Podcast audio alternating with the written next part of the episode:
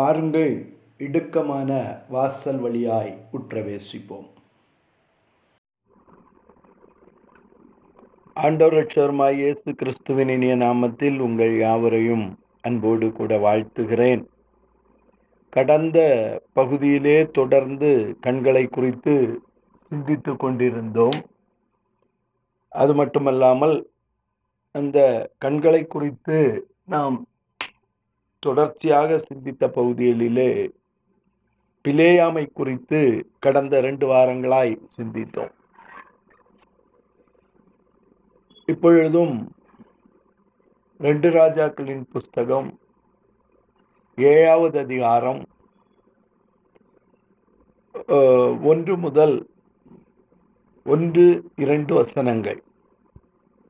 அதற்கு தொடர்ச்சியான பகுதி ரெண்டு ராஜாக்கள் ஆறாவது அதிகாரம் இருபத்தி ஐந்தாவது வசனம் முதல் முப்பதாவது வசனங்கள் வரை நீங்கள் வாசித்து பார்க்க வேண்டும். ரெண்டு ராஜாக்கள் ஏழாவது அதிகாரம் ஒன்று ரெண்டு வசனங்கள். சமாரியாவின் பஞ்சத்தை குறித்து தெளிவான ஒரு விளக்கம் நமக்கு கொடுக்கிறது. அதை நிரூபிக்கும் வண்ணமாக ரெண்டு ராஜாக்கள் ஆறு இருபத்தி ஐந்து முதல் முப்பது வசனங்கள் அதை உறுதிப்படுத்துகிறது. வாசிக்க கேட்போம். ரெண்டு ராஜாக்கள் ஏழு ஒன்று முதல் ரெண்டு வசனங்கள். அப்பொழுது எலிசா கர்த்தருடைய வார்த்தையை கேளுங்கள்.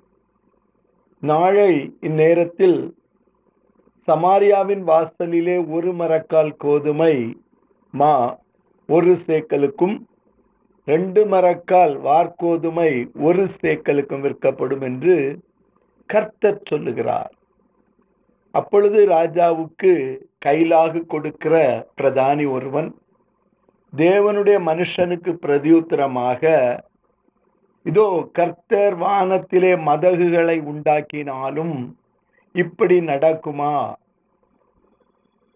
அதற்கு அவன் உன்னுடைய கண்களினாலே அதை காண்பாய் ஆனாலும் அதிலே சாப்பிட மாட்டாய். எல்லாரும் கரங்களை தூக்கி சொல்லுங்க. அதற்கு தீர்க்கதர்சி அந்த மனிதனை பார்த்து உன் கண்களினாலே அதை பார்ப்பாய் ஆனாலும் அதிலே நீ சாப்பிட மாட்டாய். நான் தொடர்ந்து சொல்லுகிறேன் கண்களுக்கும் சரீரத்திற்கும் பெரிய தொடர்பு உண்டு. இதை தான் நாம் பார்த்து கொண்டிருக்கிறோம். கண்கள் என்பது சரீரத்தின் விளக்கு என்று சொல்லி நாம் தொடர்ந்து வாசித்தோம்.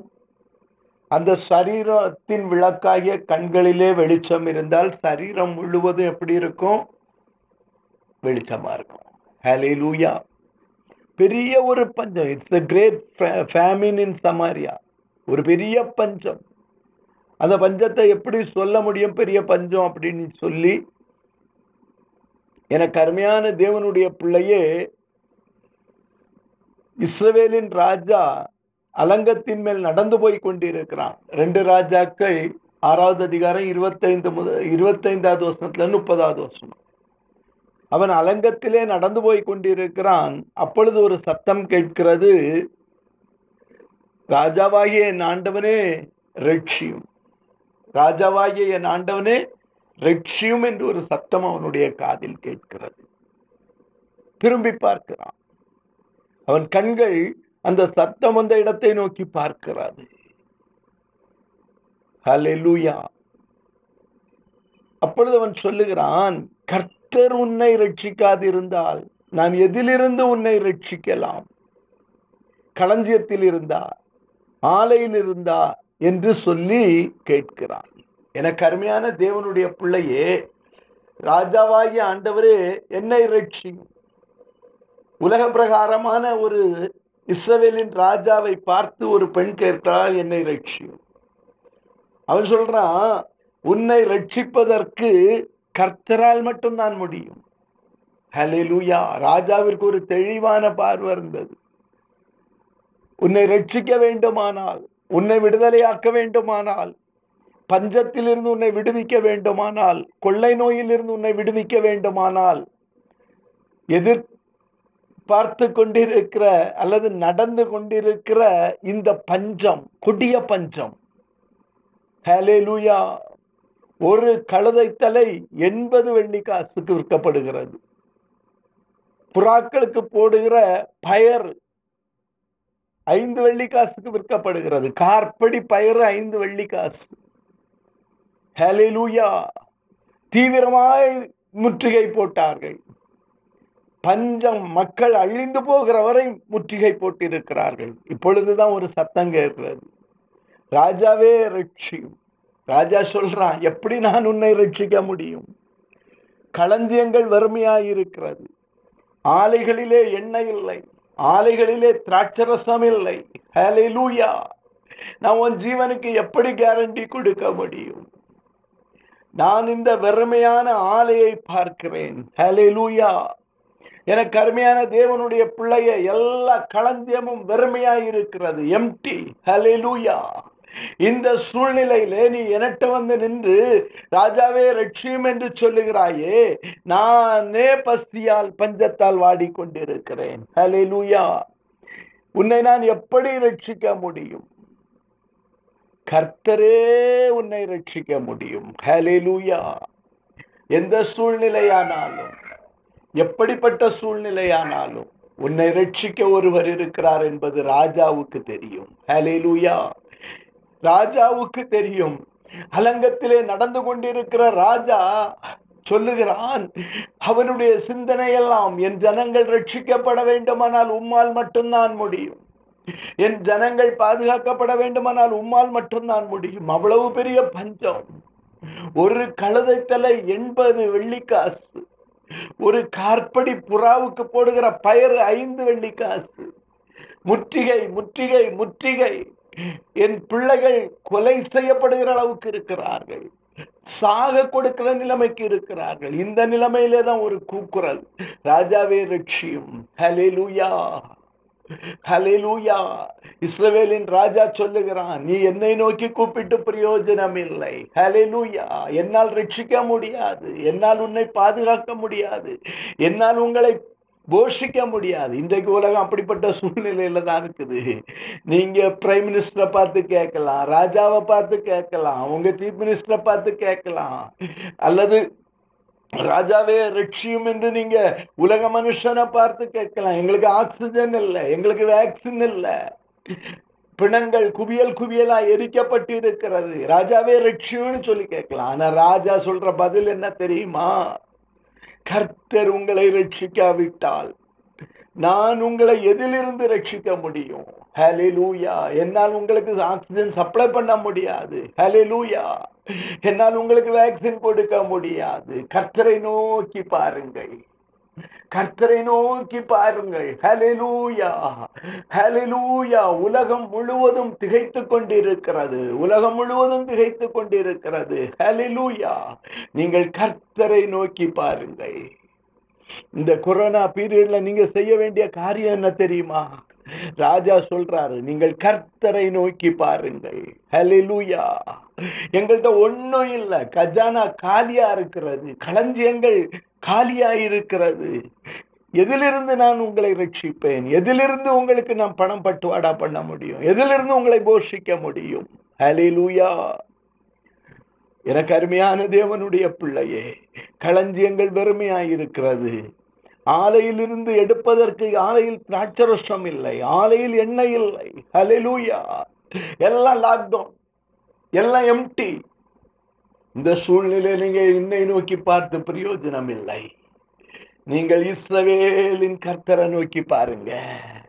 அதற்கு அவன் கர்த்தர் உன்னை ரட்சிக்காதிருந்தால் நான் எதிலிருந்து எடுத்து உன்னை ரட்சிக்கலாம்? நீங்க தான் சொல்லணும். ஹalleluya ஒரே ஒரு வழிதான் இருக்கு. கர்த்தர் தான் உங்களை ரட்சிக்கணும். ஹalleluya அப்பொழுது அவ சொல்றா ஒரு வாதம். ராஜாவே ராஜாவே இந்த ஸ்திரீ என்னை நோக்கி உன் மகனை அவனை இன்று தின்போம். நாளைக்கு என் மகனை தின்போம் என்றாய் நாங்க ஒரு அக்ரிமெண்ட் போட்டுட்டோம்.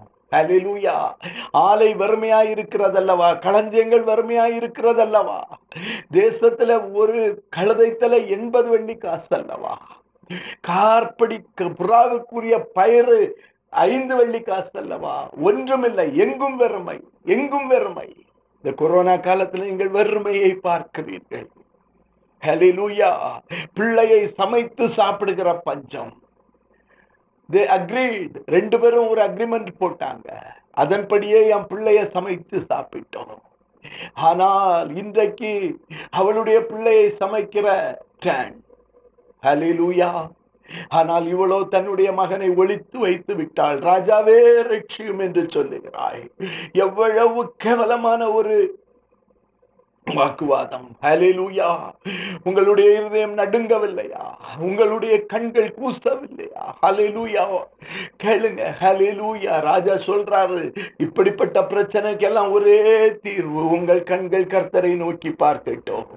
என்னால் உங்களை ரட்சிக்க முடியாது. ஹalleluya. நானே பசியால் வாடிக்கொண்டிருக்கிறேன். ஹalleluya. அந்த ஸ்திரீயின் வார்த்தைகளை கேட்டவுடனே அலங்கத்தின் மேல் நடந்து போகிற அவன் தன் வஸ்திரங்களை கிழித்தான். ராஜாக்களே உணர்வடையுங்கள். முதல் மந்திரிமார்களே உணர்வடையுங்கள். ஹலிலூயா கர்த்தர் இன்றைக்கு சொல்லுகிறார் நீங்கள் உங்கள் வஸ்திரங்களை கிழியுங்கள். ஹலிலூயா தன் வஸ்திரங்களை கிழித்து ரெட்டுடுத்து கொண்டிருந்தான். அவன் சரீரத்திலே அவன் வஸ்திரங்கள் கிழிக்கப்பட்ட பொழுது ரெட்டுடுத்திருப்பதை பார்த்தார்கள். ஹலிலூயா என்ன செய்வதென்று தெரியவில்லை. யோசபாத்து சொல்றான் இந்த பிரச்சனைக்கு எனக்கு என்ன செய்யணும்னு தெரியல. ஆகவே என் கண்கள் கர்த்தரையே நோக்கி கொண்டிருக்கிறது. இப்படிப்பட்ட வழக்குகளே எப்படி வியாதியம் பண்ணுவது என்று எனக்கு தெரியவில்லை. எப்படி நீதி செய்வது என்று தெரியவில்லை. அவ பிள்ளைய நேற்று சாப்பிட்டாங்களா இன்னைக்கு இவ பிள்ளைய ஒழிச்சு வச்சுட்டாங்களா என்ன நீதி செய்வது? ஹalleluya ஒண்ணுமே என்னால செய்ய முடியாது. அவன் அந்த வார்த்தைகளை கேட்ட மாத்திரத்திலே அந்த வார்த்தைகளை கேட்ட மாத்திரத்தில் தன் வஸ்திரத்தை கிழித்தான். அலிலுயா வஸ்திரத்தை கிழித்து அப்பொழுது அவன் ரெட்டுடுத்திருப்பதை பார்த்தார்கள். உபவாசம் பண்ணுங்கள் ரெட்டுடுத்தி சாம்பலிலே உட்காருங்கள் அழுங்கள் புலம்புங்கள். உங்களுக்கு எதிராக இருக்கிற கொள்ளை நோக்கி விரோதமாக நீங்கள் புலம்புங்கள். கர்த்தரை நோக்கி பாருங்கள். கர்த்தரே ரட்சிப்பு. அவராலே அன்று வேறொரு விடுதலை இல்லை. எல்லாரும் கரங்களை தூக்கி சொல்லுங்க. கர்த்தர் உன்னை ரட்சிக்காவிட்டால் கர்த்தர் தேசத்தை ரட்சிக்காவிட்டால் கர்த்தர் தேசத்திற்கு சேமத்தை கட்டளையிடாவிட்டால் நாங்கள் எதினால் இந்த கொள்ளை நோக்கி தப்புவோம் நாங்கள் எதினால் இந்த தேசத்தை ரட்சிப்போம். களஞ்சியங்களில் இருந்தா களஞ்சியங்கள் வறுமையாக இருக்கிறது. ஆலைகளில் இருந்தா ஆலைகளில் எண்ணெய் இல்லை ஆலைகளில் திராட்சரசம் இல்லை ஆலைகளில் ஆக்சிஜன் இல்லை. ஹalleluya ஒன்னே ஒண்ணு செய்யுங்க கர்த்தரை நோக்கி பாருங்க. அப்பொழுது நீங்கள் ரட்சிக்கப்படுவீர்கள். ரெட்டுடுத்தி சாம்பல்ல உட்காருங்க புலம்புங்க உபவாசம் பண்ணுங்க. இயேசுவின் நாமத்தில் பிதாவே ஆமென்.